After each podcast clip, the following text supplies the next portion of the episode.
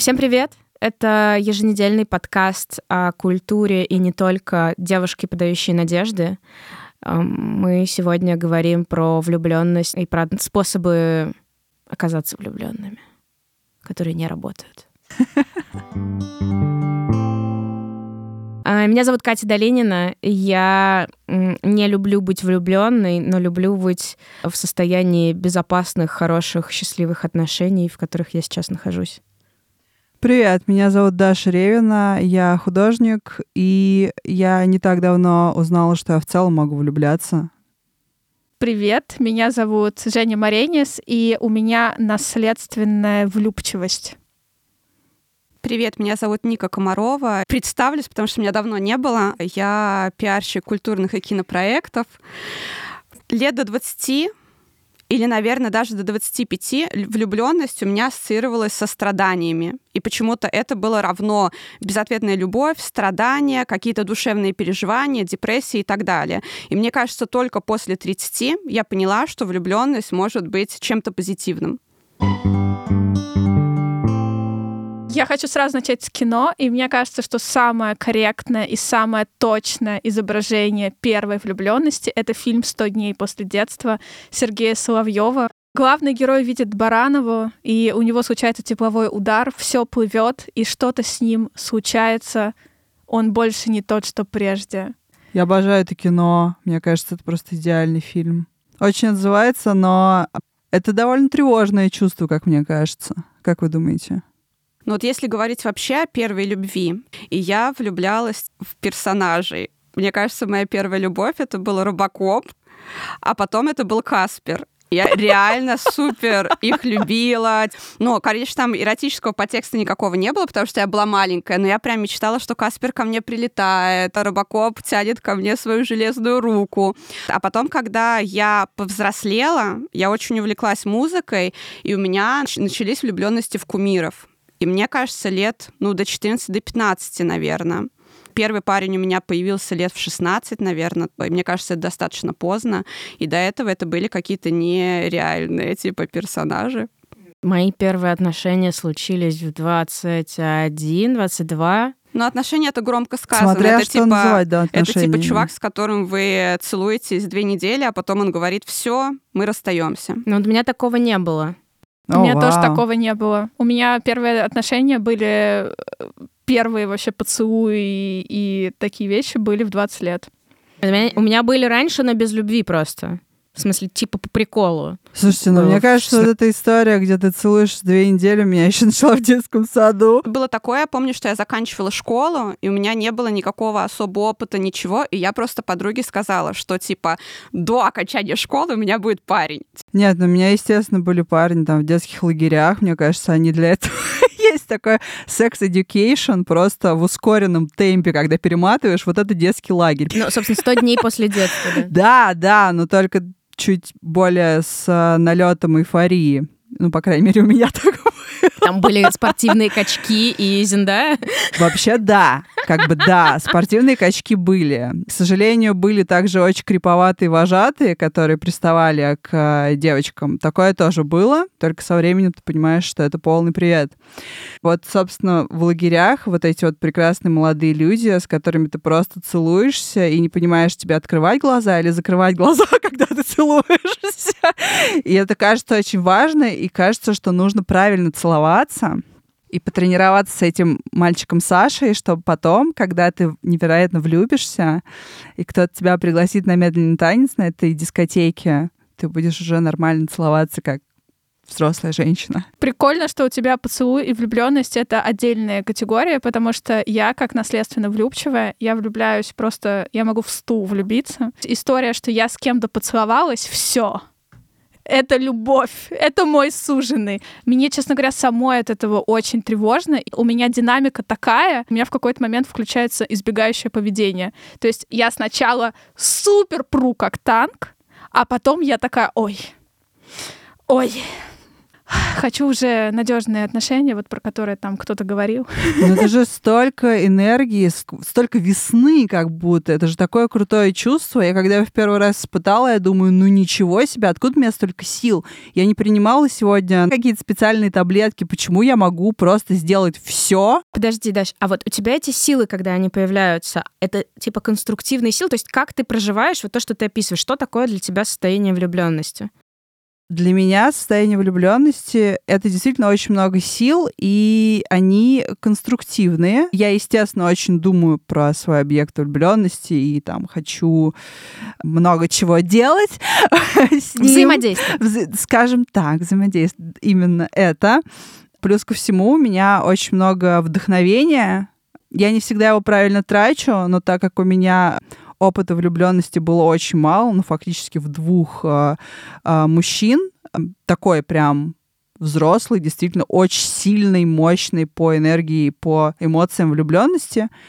Мне кажется, что если бы чуть-чуть эту энергию в другую русло направить на те же художественные проекты или на работу, это было бы прям очень круто. Я в последний раз попыталась так сделать, и все, что у меня получалось, э, все тексты, все, вся графика, какие-то проекты, ну, они действительно очень крутые, они прям заряжены, это видно. Я поняла, почему у меня, например, то, что я сказала, что я не люблю состояние влюбленности, я скорее имела в виду состояние счастливой взаимной влюбленности. И это странно, но я сейчас объясню почему. Потому что для меня это абсолютно нефункциональное состояние, в котором я ничего не могу делать, я не могу спать, я не могу есть, меня просто штырит, реально, как будто я приняла какие-то очень интенсивные наркотики, эйфоретики, стимуляторы, я плохо соображаю, я могу только взаимодействовать с человеком, разговаривать, не знаю, у меня было такое, что мы по несколько дней просто не могли спать, буквально как будто мы приняли вещества, мы не можем, то есть это уже не про то, что у вас там какое-то влечение зашкаливающее, вы просто как бы не можете уснуть, вы находитесь рядом, вас фигачит сердце. И все. И, и для меня каждый раз было болезненно, что это абсолютно ломало мою рутину, которую я очень люблю. Это лишало меня возможности нормально работать. И я каждый раз чувствовала, что я, с одной стороны, да, у меня какое-то очень активное переживание, и оно вроде положительное, да, особенно, ну, как бы извне это воспринимается как что-то очень классное, редкое, замечательное, но при этом оно разрушает меня. Именно вот эти первые недели, которые самые такие активные, и мне не нравится находиться в этом состоянии. Мне гораздо больше нравится этот спокойный период после или, наоборот, несчастная влюбленность. Потому что вот они для меня скорее про созидательное русло. Когда я злюсь, и когда я расстроена, и когда я пытаюсь после расставания кому-нибудь что-нибудь доказать, в первую очередь, разумеется, себе, я поступаю в магистратуры, зарабатываю деньги, беру ипотеку. Ну, типа, я просто как бы делаю делишки. А когда я влюблена, я превращаюсь в мякотку. Я лежу, делаю мяу-мяу-мяу, и все как бы. И больше ничего. И я не могу выполнить даже свои базовые обязательства, которые я брала на себя до этого. Поэтому я это прям... М-м, мне не нравится. Но именно поэтому природа задумала так, что это очень короткая химическая реакция, потому что мы бы умерли просто. Да, да, да, реально. Испытали влюбленность, к счастью. Я слышала, что рекомендуют а, просто отдаваться этому чувству и как раз вот типа на эти пару недель все отпустить и насладиться вот этим приходом да, но отпуск-то не дают по влюбленности. То есть ты не можешь сказать, Очень слушайте, жаль. извините, мне нужно взять отпуск на полторы недели, у меня острая фаза влюбленности. Я, Я думаю, не стоит работодателям это рассмотреть. Профокапленные дедлайны и подведенные какие-то подрядчики клиенты случаются у всех в этот момент. То есть это не чисто женская прерогатива, если мы говорим Конечно. про эту острую фазу.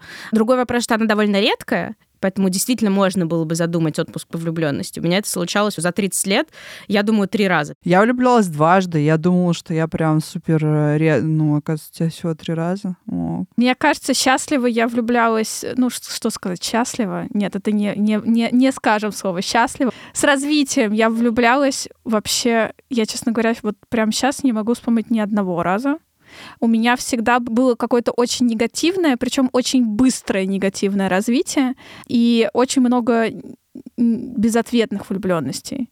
В какой-то момент я прочитала книжку терапевтическую, называется «Прочь из замкнутого круга». И там была замечательная мысль о том, что если вы испытываете чувство огромное влечение к человеку на 8 баллов и выше, то, скорее всего, этот человек активирует какую-то вашу травму, Мгм. и вот в этот момент вам надо очень хорошо подумать, вы туда идти хотите или нет. Знаете, это какая-то базовая гигиена. Хотелось бы, чтобы тебе это сказали в 14 лет. А еще потом я прочитала книжку, которая называется «Подходим друг к другу», где э, рассказывалось про разные типы привязанностей, надежный тип привязанности, тревожный тип привязанности, избегающий тип привязанности. И поскольку я поняла, что у меня тревожный тип привязанностей, э, я поняла, что э, я действительно выбирала вот этот избегающий тип привязанности, и там был список черт, как определить, что у человека избегающий тип привязанности. Ну, например, скорее всего, был такой момент интенсивной переписки в начале, а потом этой переписки становится чуть меньше.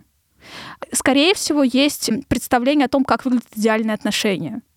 Очень вероятно, что человек романтизирует какие-то свои бывшие отношения и рассказывает об этом активно. Вот какие-то такие вещи. Вообще там 10 пунктов, я просто все точно не помню.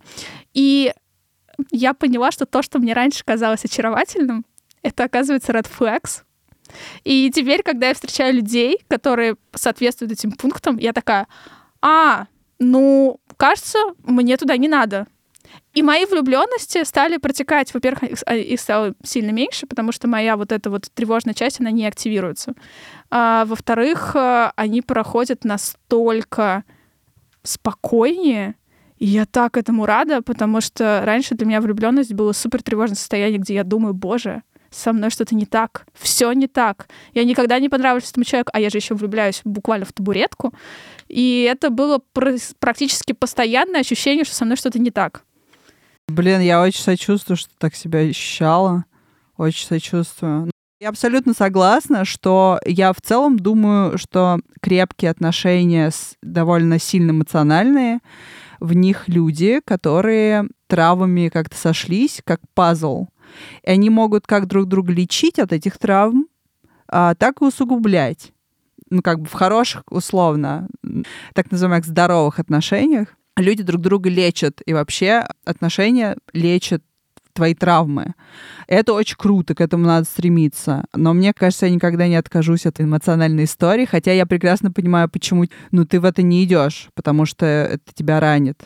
Ну, у меня, мне кажется, это все-таки другое состояние. Ты говоришь про вот эту, как- если я правильно тебя слышу, про эйфорию от некого взаимного чувства. Да. А у меня это всегда было невзаимное чувство. А, да, Потому что разное. другой человек, у него избегающий тип привязанности, как только он чувствует с моей стороны влечение, он такой, нет, я передумал, я не знаю, что именно я хочу, мне надо определиться, возможно, я не готов, и поэтому Мгм. э, я в какой-то момент поняла, что у меня замкнутый круг, и я из этого замкнутого круга решила выйти. Тут сталкиваешься с классическим набором э, штук, что все остальные отношения тебе кажутся скучными. Это супер естественная история, потому что ты подсел на эти эмоциональные качели, что сначала тебе человек очень нравится, и он тебе постоянно пишет, а потом он чувствует влечение с твоей стороны и перестает писать, и у тебя вот эти вот эмоциональные качели. То есть ты, когда он вот говорит, что типа нет, нет, нет, мне это не нужно, ты не думаешь, вот дурачок, ты за ним идешь обычно. И раньше, раньше я А, так Вот делала. отстой. Да. Я, я сразу да. такая, о, мне это надо, это что-то ценное от меня скрывают. Но я, я теперь так не делаю. Ну, слава богу. Молодец какая. Просто да, когда ты сначала сказала как признаки, что типа сначала вы активно переписываетесь, потом переписка сходит на нет, я сразу подумала, блин, ну мы первые несколько недель, у меня, у меня наоборот обычно классное общение и то, что связано потом с теми отношениями, которые я воспринимаю как ценные, оно начиналось с переписок, как правило. И я сейчас тоже подумала, блин, ну у меня сейчас переписка состоит из обменов тиктоками и иногда что купить в магазине, но это потому что мы живем вместе, но тоже по сути Ну да, это как будто бы нормальная история, что вот вы влюблены, вы супер много переписываетесь, а потом, ну, Да, да, речь не о, не о том, что ваше общение вообще сходит на нет, а просто интенсивность контакта и потребность в его количестве немножко сходит на нет, потому что если все развивается благополучно, то это просто становится какой-то органичной частью рутины и жизни. Я, наверное, продолжу Женину историю, потому что она мне очень близка. Мне кажется, все мои основные влюбленности, важные в жизни, они были безответные и очень болезненные. А именно чуваки, с которыми у меня были крепкие, хорошие отношения, с ними не было вот таких э, эмоций. Это в основном какое-то теплое, очень дружеское, классное чувство, которое я сейчас гораздо больше ценю, нежели просто снос башки и минус там 10 килограммов, как я худела в свои э, ужасные времена.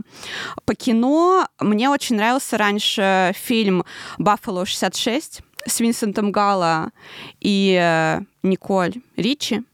И там история про парня, секси-парня, загадочного, таинственного красавчика, который выходит из тюрьмы, едет к родителям, которые не знали, что он это, все это время проводил в семье. Они думали, что он в командировке. И э, в прямом смысле берет э, Николь Ричи в заложнице, которая изображает его девушку перед его родителями и говорит, как он классный, как он много зарабатывает, сколько он всего достиг и так далее. Когда я смотрела в юности этот фильм, я, конечно, думала, вау, такой чувак, и вот девушка его спасла, она его его раскрыла, она его поддержала. Ну и в конце, конечно, хэппи-энд заканчивается, они вместе обнимаются на кровати э, и в ванной.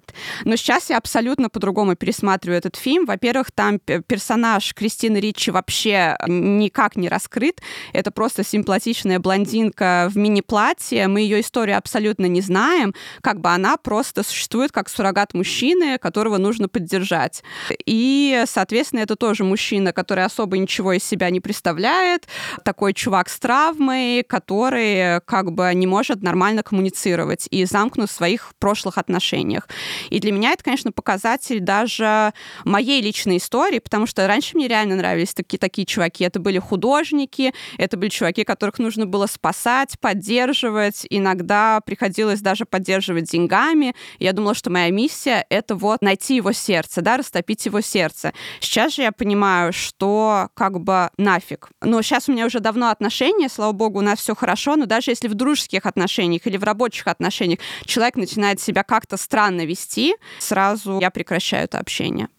И я так рада, что это случилось со мной. А тебе кажется, что вот э, то, как ты в своих отношениях себя чувствовала и какие сценарии проигрывала, это связано с тем, что ты посмотрела этот фильм?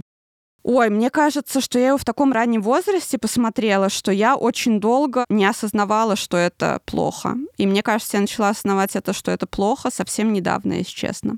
Потому что даже отношения с моим нынешним парнем, они тоже начинались как болезненные но я понимаю, что они, наверное, были болезненные с моей стороны, потому что я настолько привыкла, что меня там могут использовать, меня могут обманывать и так далее, что я просто первые, наверное, полгода очень сильно себя накручивала. Ну, типа, я парила, что он мне не пишет, я парила, что у него еще кто-то есть.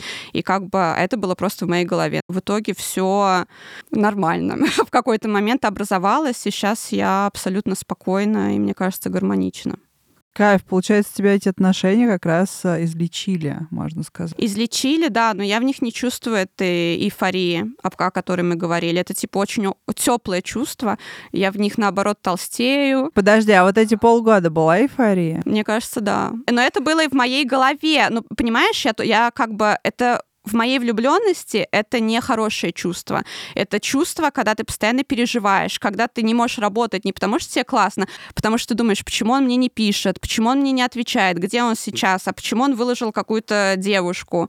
И это абсолютное постоянное накручивание себя, и это не классно. Ну да, и надо сказать, что некоторые на самом деле знают о такой э, тревожной, вот как бы, что такая почва тревожная, и закидывают туда, довольно сознательно пользуются этим, и специально могут нажимать на какие-то кнопочки, чтобы эту тревогу усилить. У некоторых, опять же, наверное, людей, которые там мало были в терапии, или у которых, в принципе, мало опыта отношений, здоровых отношений, мало примеров в окружении, это может триггерить. И мне кажется, что это не связано с тем, парень ты или девушка, это может работать в обе стороны. То есть девушка так может пытаться дергать за какие-то ниточки и э, вызывать такие чувства у молодого человека, и наоборот. И это, конечно, э, довольно грустно. Очень прикольно, что после того, как прошло вот это время и пришли вот эти осознания, эти ниточки, которые дергают, они настолько стали прозрачными. Я вот ходила где-то с месяц назад на свидание с чуваком э, из Тиндера. Первое свидание, он приносит огромный букет цветов. Просто гигантский. Очень, знаете, от плеча до плеча. Мы болтаем, ну там какие-то происходят, ну там вообще в целом был, было довольно накаленное общение, там все раскрываются, такие типа какие-то травмы, мы оба там делимся чем-то таким. Я прихожу домой с этим букетом, полчаса, блин, обрезаю эти цветы, запихиваю в вазу, хоть как-то. И получаю сообщение. Ты знаешь, я принял решение прекратить общение. Я после... Ну, твой пи... типаж, Женек. Да. Я я после пяти лет терапии, я уже это все поняла. Я такая, а, ну хорошо, я уважаю твое решение. На следующее утро он пишет, ты знаешь, я передумал. Ты, ты вот это понимаешь? Просто его игра.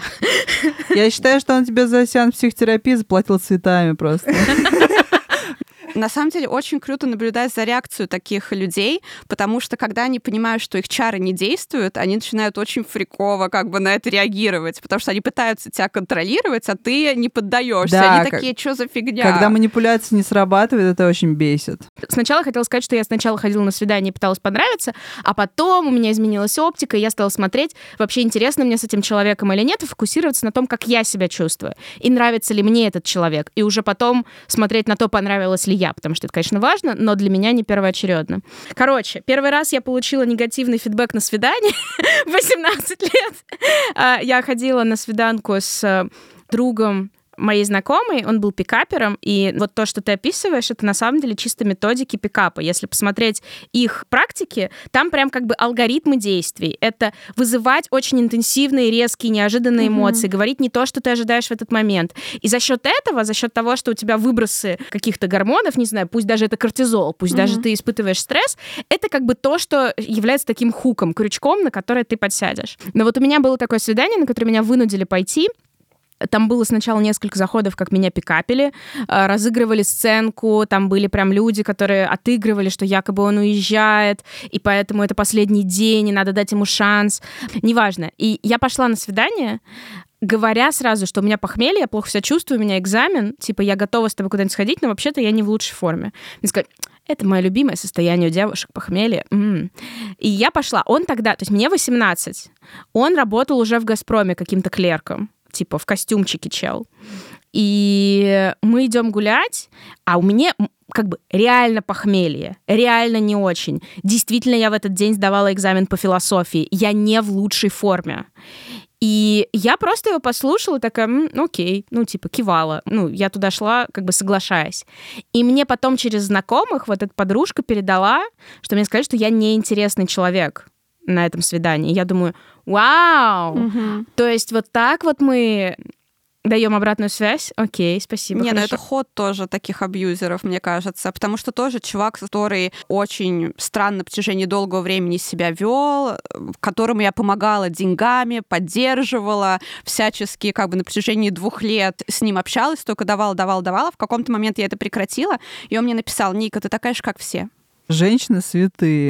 Самое потрясающее, что когда я этому чуваку написала, когда он сказал, что он передумал, я ему написала в ответ, ты знаешь, э, ну как бы я пытаюсь уважать твое решение, и в целом для меня все это странно выглядит.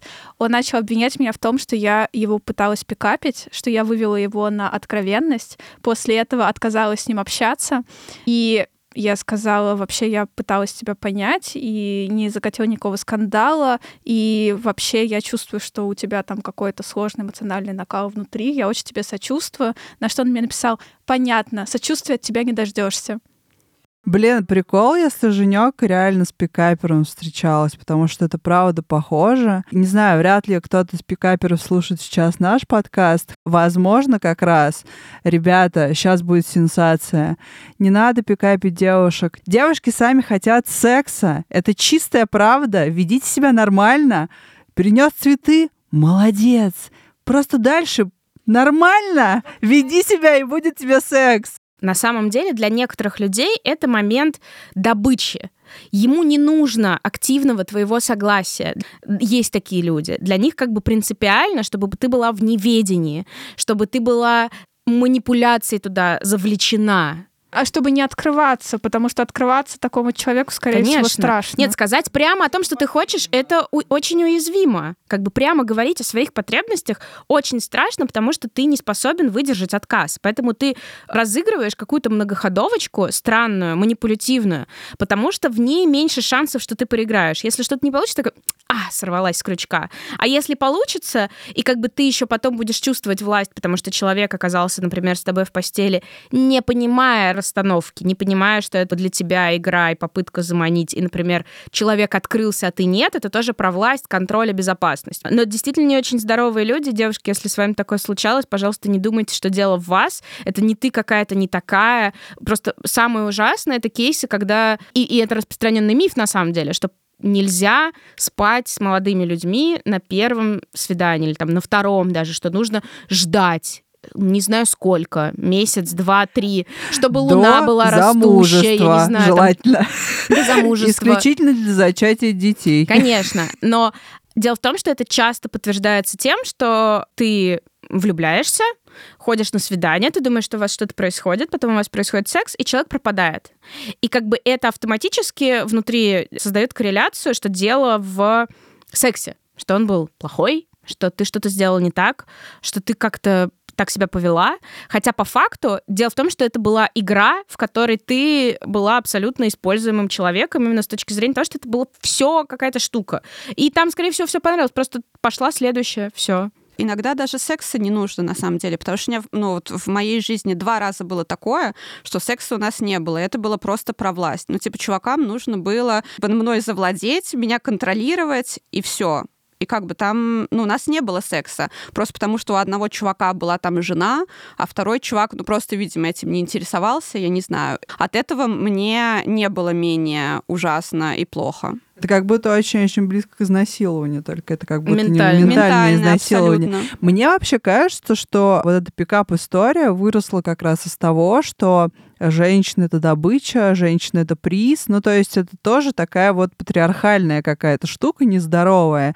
И мне кажется, что довольно много, на самом деле, нормальных, условно, пацанов вот эти вот техники изучали и ходили на эти бесконечные курсы, просто чтобы, ну, как-то понять, как общаться с противоположным полом, потому что не так давно стало известно, что противоположный пол это тоже люди обычные. Но И не ними- все об этом И с- узнали. Не, не все, но мы сейчас всех просветим. И что с ними можно просто разговаривать, как с друзьями своими, и просто через рот что-то пытаться донести, а не вот этими манипуляциями пытаться добиться какого-то приза. В этот момент я вспомнила интервенцию, которую осуществил главный герой в сериале «Терапия». Там есть эпизод, где один из его клиентов жалуется, что все девушки там какие-то странные, не воспринимают его всерьез, вообще хотят от него только денег и быстро сливаются. Сериал про терапевта, который нарушает все терапевтические нормы, и он приходит и подсматривает ход свидания, и когда девушка уходит в туалет, подсаживается и говорит, нет, ты идиот. На самом деле я хотела убедиться, конечно, в этом, но вот сейчас я увидела воочию. Ты просто все делаешь не так. Вот то, что ты мне рассказываешь на сессиях, нет. Ты как бы сам все портишь, вы- выставляешь себя абсолютно поверхностным человеком. Если ты хочешь, чтобы у вас был контакт, откройся.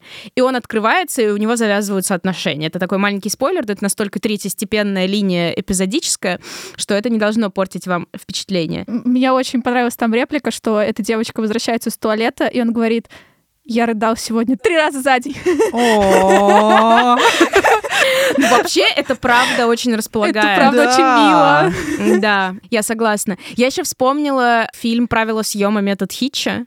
Да, клевый фильм на самом Но деле. он же тоже, по сути, про такой коучинг в области свиданий. Причем про здоров... как ни странно, про довольно здоровый Да, коучинг. он довольно здоровый. Но я еще подумала, что вообще все эти курсы пикапа — это деньги, которые увели из рук терапевтов.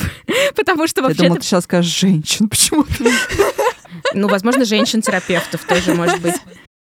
Мне кажется, все те, кто испытывает серьезные сложности в коммуникации и в сближении, групповая терапия, например, это как раз-таки идеальное место, чтобы посмотреть, как ты реагируешь, и в безопасном, э, курируемом специалистом пространстве услышать, например, обратную связь. Почему на, там, на какие-то твои реплики, на какие-то твои откровения реагируют так, а не иначе. Немножко набраться уверенности, немножко лучше понять себя в общении. Ну, короче, да, я здесь э, выступлю как адепт терапии. Но интересно, что мы от влюбленности и свиданий очень быстро перескочили к токсичным отношениям, использованию, пикап-методам и власти и контролю. Это все сциллы и харипты, между которыми нам приходится лавировать для того, чтобы достигнуть вот этой вот морковки виде той самой влюбленности. Я хотела рассказать историю про то, как я начала влюбляться. Встроенная вот эта история, что для девочки очень важны отношения с отцом. У меня отношения с отцом были максимально сложные. И я все время думала, что я буду выбирать своих мужчин таких же, как отца. Да никогда в жизни. Ну, типа, отца я просто максимально не люблю, можно даже сказать, ненавижу.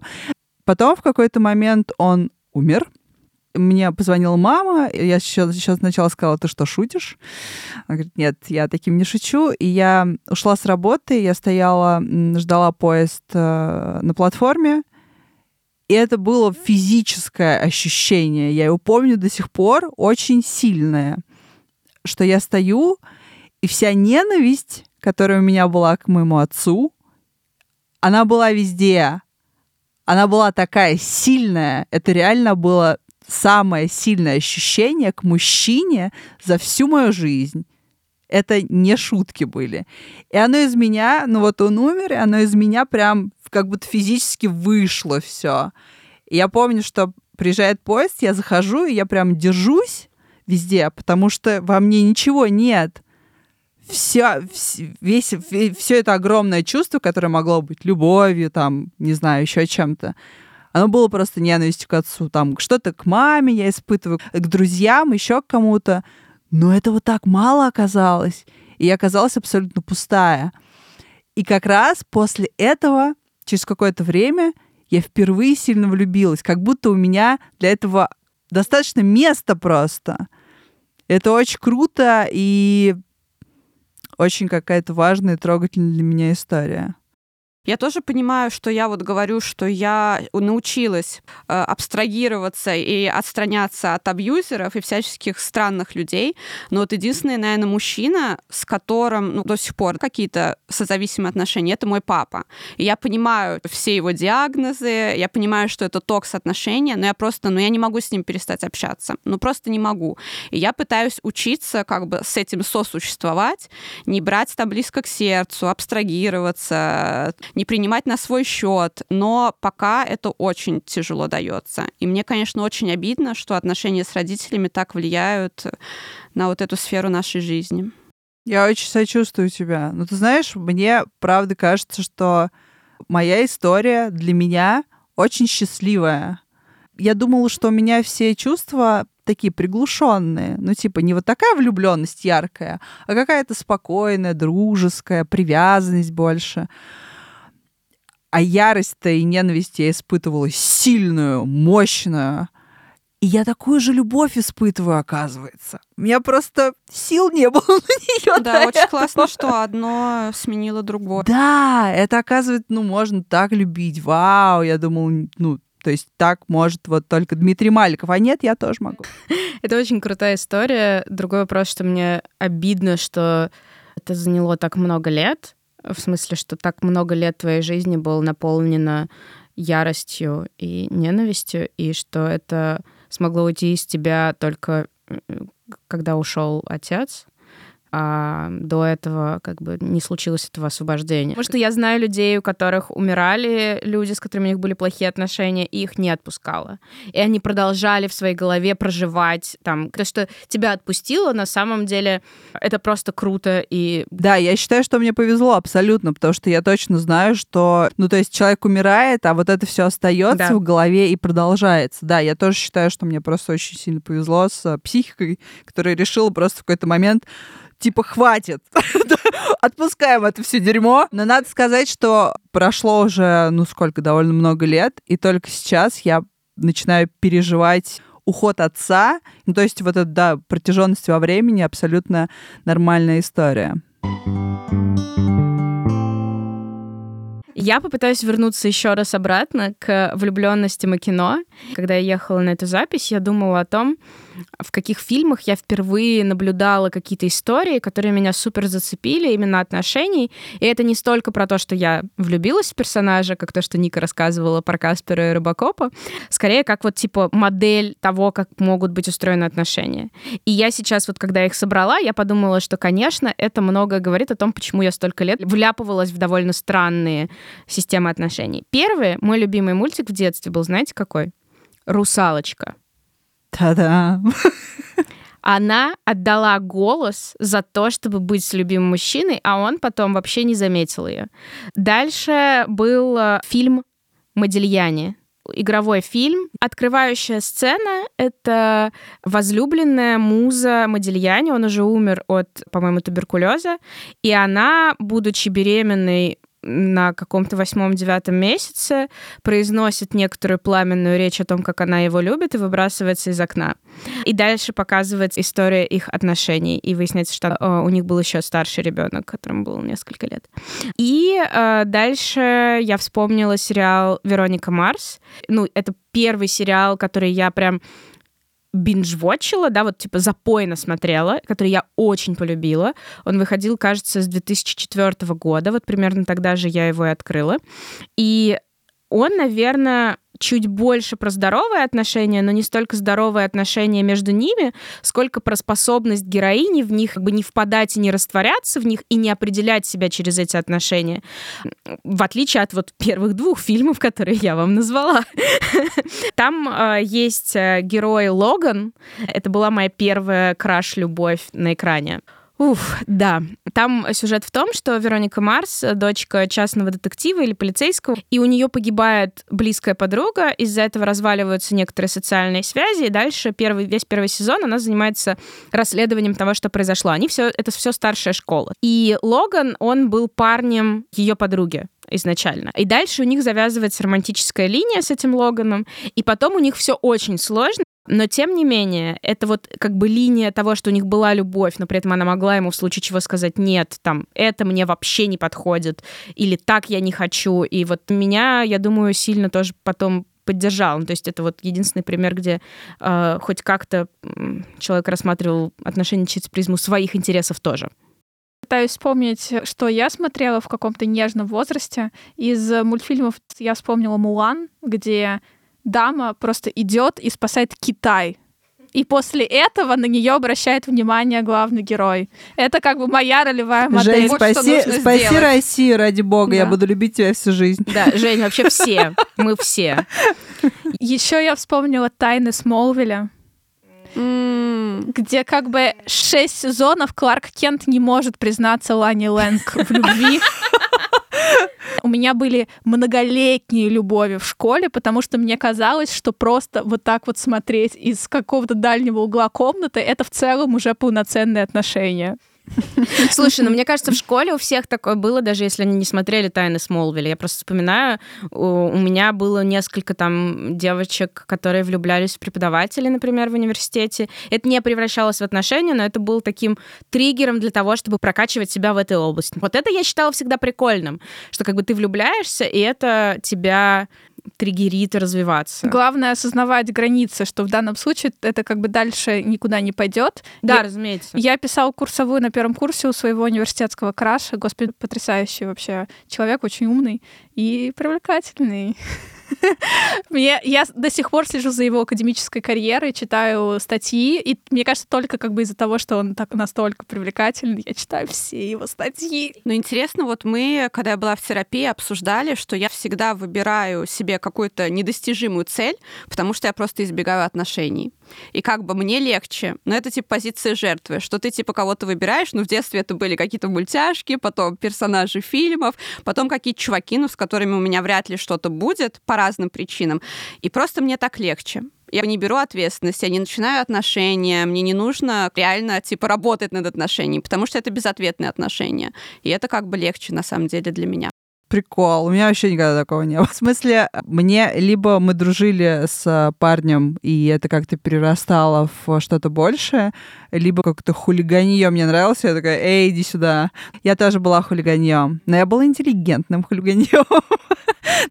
Но вот это, кстати, тоже интересная тема про инициативу. Когда нужно проявлять инициативу, когда инициативы слишком много. Но это, мне кажется, это все, что называется, по наитию. Мне тоже иногда казалось, что я слишком откровенна в своих желаниях, потому что это тоже культурой очень сильно не поддерживается. И я в какой-то момент старалась быть конвенциональной девочкой, которая тихая, хочет, чтобы первый шаг сделал молодой человек исключительно.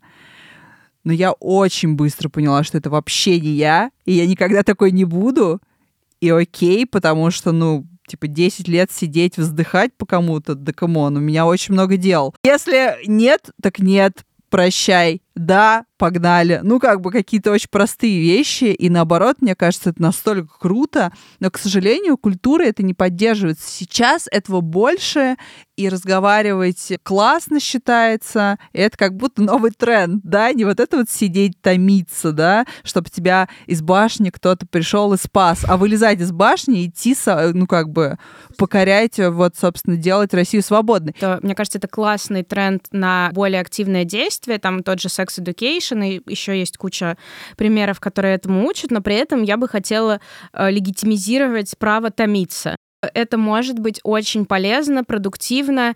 И мне кажется, что успешная влюбленность это влюбленность, которая тебя обогатила. Она может быть невзаимной, она может быть дружеской. В друзей mm-hmm. вообще-то тоже можно влюбляться. Можно супер загореться от контакта с человеком, она не будет иметь под собой сексуального влечения, но вы будете супер классно общаться, этого тоже будет какая-то фаза, и там, может быть, потом это как-то завершится или перерастет в другие отношения.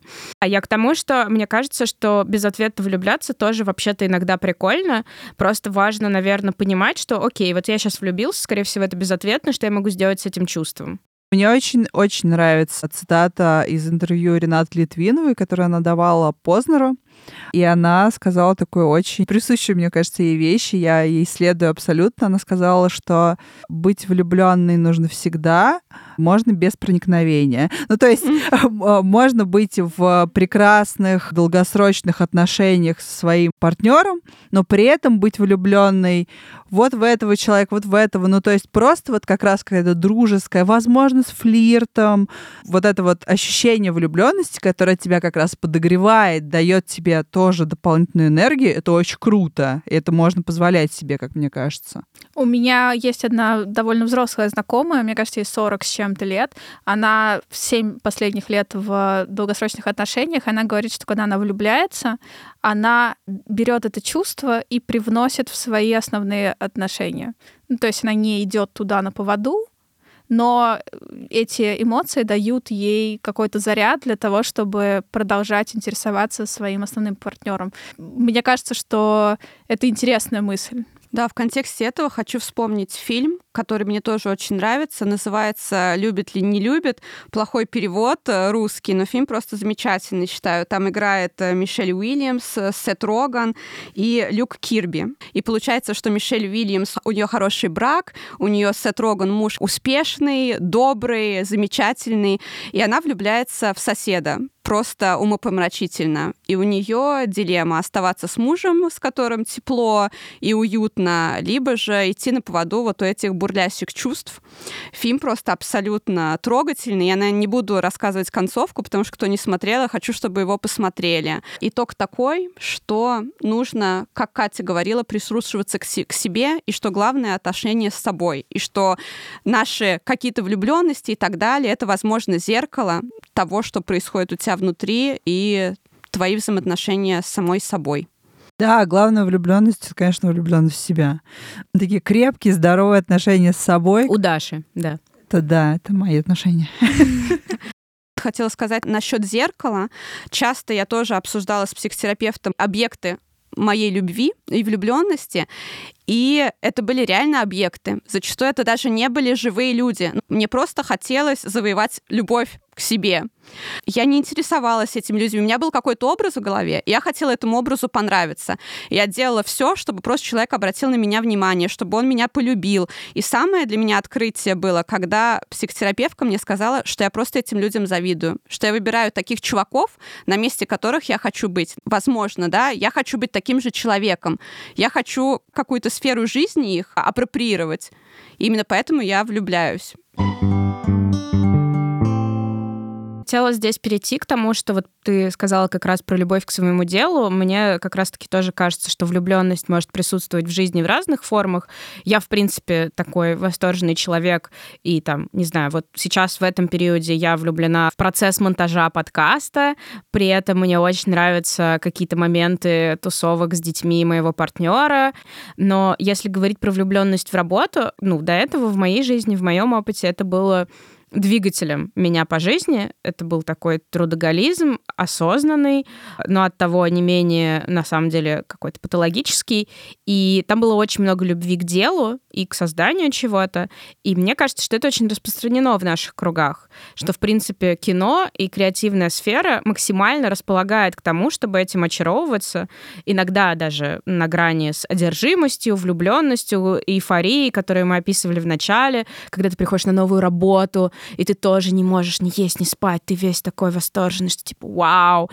И я думаю, что вообще влюбленность в кино — это такая очень распространенная штука, и у многих и кинематографистов, и критиков, и всех людей с этим связано. Да, я сейчас подумала, что очень похожие чувства. Во-первых, когда я иду на собеседование, я чувствую себя, как будто я иду на свидание. И мне кажется, когда ты идешь в кино на долгожданный фильм, это тоже свидание.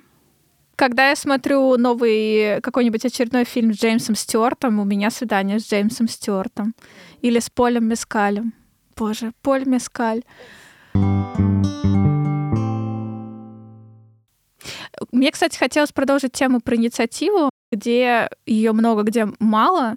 Я недавно поняла, что я слишком инициативная, когда я влюблена. И я очень часто целую первое, очень часто проговариваю вперед первое, очень часто зову на свидание. И мне кажется, я только недавно начала думать о том, что если я влюблена, мне вообще-то можно ничего не делать. Ну, я просто... У меня это состояние. Я могу находиться в этом состоянии. Могу делать что-то, могу не делать. Но это не значит, что раз я подхватила это состояние, мне надо идти, звать на свидание, целовать, э, приглашать к себе, показывать, что я классная или еще что-то. Для меня это было такое откровение. То же самое, кстати, влюбленность в кино и в работу. Не обязательно это превращать в обсессию и жизненный план. Ну, то есть можно быть влюбленным в это, но в определенные периоды жизни понимать, что вам просто не по пути дальше. Очень тяжело с киновлюбленностями, просто потому что, мне кажется, ну и в литературе, в том числе и в кино, не представлены как будто, ну, по крайней мере, в то время, когда я когда занималась своим становлением, да, как э, девушка, и когда я только начинала испытывать какие-то, какую-то привязанность к противоположному или своему полу. Как будто все примеры из кино и из литературы, они как раз очень болезненные и нездоровые. Я очень хорошо помню, что мне очень нравился фильм «Жестокие игры» с Рис Уизерспун и Райан Филипп. Он, конечно, был невероятный краш, вот этот потрясающий манипулятор, нарцисс. Мне он, естественно, нравился, но самое интересное, что я никогда не ассоциировала, что я такая добрая, как Рис, я себя ассоциировала, собственно, с героем вот этого Филиппа. Это так забавно, а, что с одной стороны, мне нравились такие чуваки, с другой стороны, я себя с ними ассоциировала. Это какое-то такое двойное наложение получается. Но мне кажется, абсолютно нормально признаться в том, что мы тоже иногда и немножко абьюзеры. Конечно. Но мне кажется, что манипулируют в целом все. Просто важно нащупывать, насколько ты ок это делаешь. Можно вообще объявлять. Я сейчас буду с тобой манипулировать, потому что я не могу уже. Да, но, но при этом это как будто такое заклинание, которое снимает эти чары. То есть ты как бы, когда оголяешь прием, это способ, мне кажется, в том числе стать искренним. Мне кажется, из этого места уже можно честно разговаривать. Никогда ты правда пытаешься тайно манипулировать, давить на какие-то кнопочки. Изначально как будто ну, не было такого карт-бланш говорить э, со своим партнером или партнершей открыто и прямо. Ну, то есть у нас же не сразу вдруг э, была психотерапия вот сначала были манипуляции. Манипуляции — это mm-hmm. была базовая история, то, как общаться нужно с парнем или с девушкой. Это уже потом стало понятно, что можно сказать прямо, что можно вот это все делать. Давайте рекомендации. Ну, я советую то, что уже прозвучало, Buffalo 66, про чувака, в которого не стоит влюбляться, скорее всего. Советую 500 дней лета. Это про то, как ты думаешь, что у вас отношения, а другой человек думает, что у вас не отношения. «Истерическая слепота» с Умой Турман и Джульет Льюис. Очень классный фильм как раз про инициативу, когда ее слишком много, когда ее мало и так далее. И еще расскажу про «Любит, не любит» с Мишель Уильямс. Просто замечательный фильм как раз на весну про то, что выбрать, любовь или влюбленность. Мне вспоминается трилогия «Перед рассветом», «Перед закатом», «Перед полуночью». Мне кажется, что это ультимативный портрет влюбленности для меня, когда ты встречаешься, ты начинаешь разговаривать, и этот разговор не заканчивается десятилетиями. А, мне вспоминается из недавнего «Худший человек на свете». Мне кажется, очень хороший фильм про влюбленности и про любовь. И именно такой фильм на языке нынешнего поколения. На... Я чувствую, что главная героиня, она думает про это так же, как и я. И как-то ее опыт схож. Мне очень понравился этот фильм. Мне вспоминается сериал «Нормальные люди», с Полем Мескалем. Но мне кажется, что это действительно классный фильм про такое, когда два человека на самом деле не очень понимают, что между ними происходит, но при этом они очень стараются про это говорить, очень стараются быть честными перед собой и друг перед другом, и это классно. Мне вспоминается сериал «Дрянь», и особенно второй сезон, и про то, как ты как раз оказываешься способен признать, что ты влюблен, человек не может ответить тебе взаимностью, и ты переживаешь это. Да, вот какие-то такие вещи мне вспоминаются. И, знаете, хочется еще из старенького вспомнить «Ноттинг Хилл» и «Четыре свадьбы и одни похороны». Вроде бы старенькое кино, но мне кажется, в нем влюбленность показана как-то очень честно. Особенно вот этот вот невротический герой Хью Гранта, который постоянно во всем сомневается. Возможно, у него тоже тревожный тип привязанности, мне очень откликается так как я уже сказала, очень много примеров э, какой-то плохой влюбленности, условно плохой, да, манипулятивной любви к нарциссу, э, там, не знаю, даже красавица-чудовище, что вот, она там его исправила, и был чудовище, стал э, принцем и прочее. Это все, конечно, полная шляпа. Мне вспоминается фильм «Ускользающая красота», где как раз тоже героиня сначала в такого нарцисса и думает, что это любовь, а потом как раз находит очень клевого, абсолютно влюбленного в нее парня, и, собственно, у них все случается. Это такой для меня фильм очень-очень красивый, очень трогательный, про такое томление и как раз про готовность, готовность принять эту, эту влюбленность, э, про поиск про такое очень, очень красивое томление. Мне кажется, это очень весенний, классный фильм. Всем рекомендую. Я хочу посоветовать два фильма. Один советский фильм «Любить» Калика, сборник новелл, историй, которые по-разному раскрывают тему любви, и мне кажется, что он, в общем, не теряет какой-то своей честности и актуальности, хотя времена, страны меняются, вот эта какая-то человеческая суть остается прежней то, на чем строятся наши отношения. И хочу посоветовать документальный фильм нетфликсовский «Тайная любовь» — это фильм 2020 года про пару, которая всю жизнь скрывала свои отношения, и с какой теплотой уже в пожилом возрасте они поддерживают друг друга и как э, рассказывают об этом своим близким. Вот такая у меня рекомендация. Мне почему-то еще хочется кое-что посоветовать. Я назвала несколько фильмов, которые для меня репрезентируют такие, такую здоровую влюбленность, но хочется еще сказать про не совсем. А, во-первых, а, две части сувенира Джанны Хок. Совершенно разносящий голову фильм о влюбленности в человека, который ну, не заслуживает этой любви.